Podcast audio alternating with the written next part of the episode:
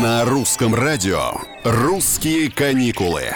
Всем привет, это Петр Кузнецов. Как вы уже, наверное, знаете, с 15 июля, совсем скоро, Россия снимет все ограничения на пересечение границы, введенные из-за коронавируса. Чем не повод еще раз пробежаться по июльскому списку основных доступных направлений с их плюсами и минусами.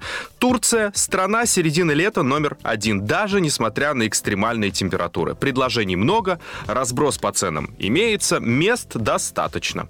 Арабские Эмираты чересчур жарко в июле, но тот же Дубай при этом город кондиционеров и бесконечных торговых центров, так что выжить можно.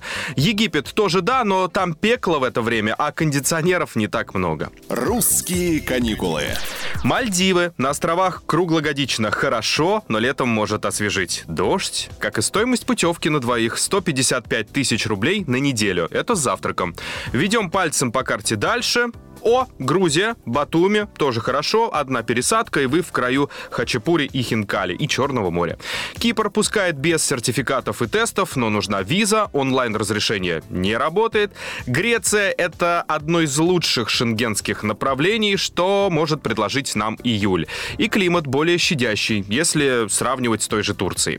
Черногория доступна на прежних условиях, без визы, без тестов, пересадка в Белграде и относительно недорого. Еще есть Болгария, и там однозначно самая комфортная погода из всех наших сегодняшних претендентов. Месяцем позже или раньше уже прохладнее. Ну и Хорватия, но готовьтесь морально к забитым отпускниками пляжам. Выбирайте, решайте, считайте. Не без этого. Русские каникулы. Здесь мы вместе планируем ваш отпуск.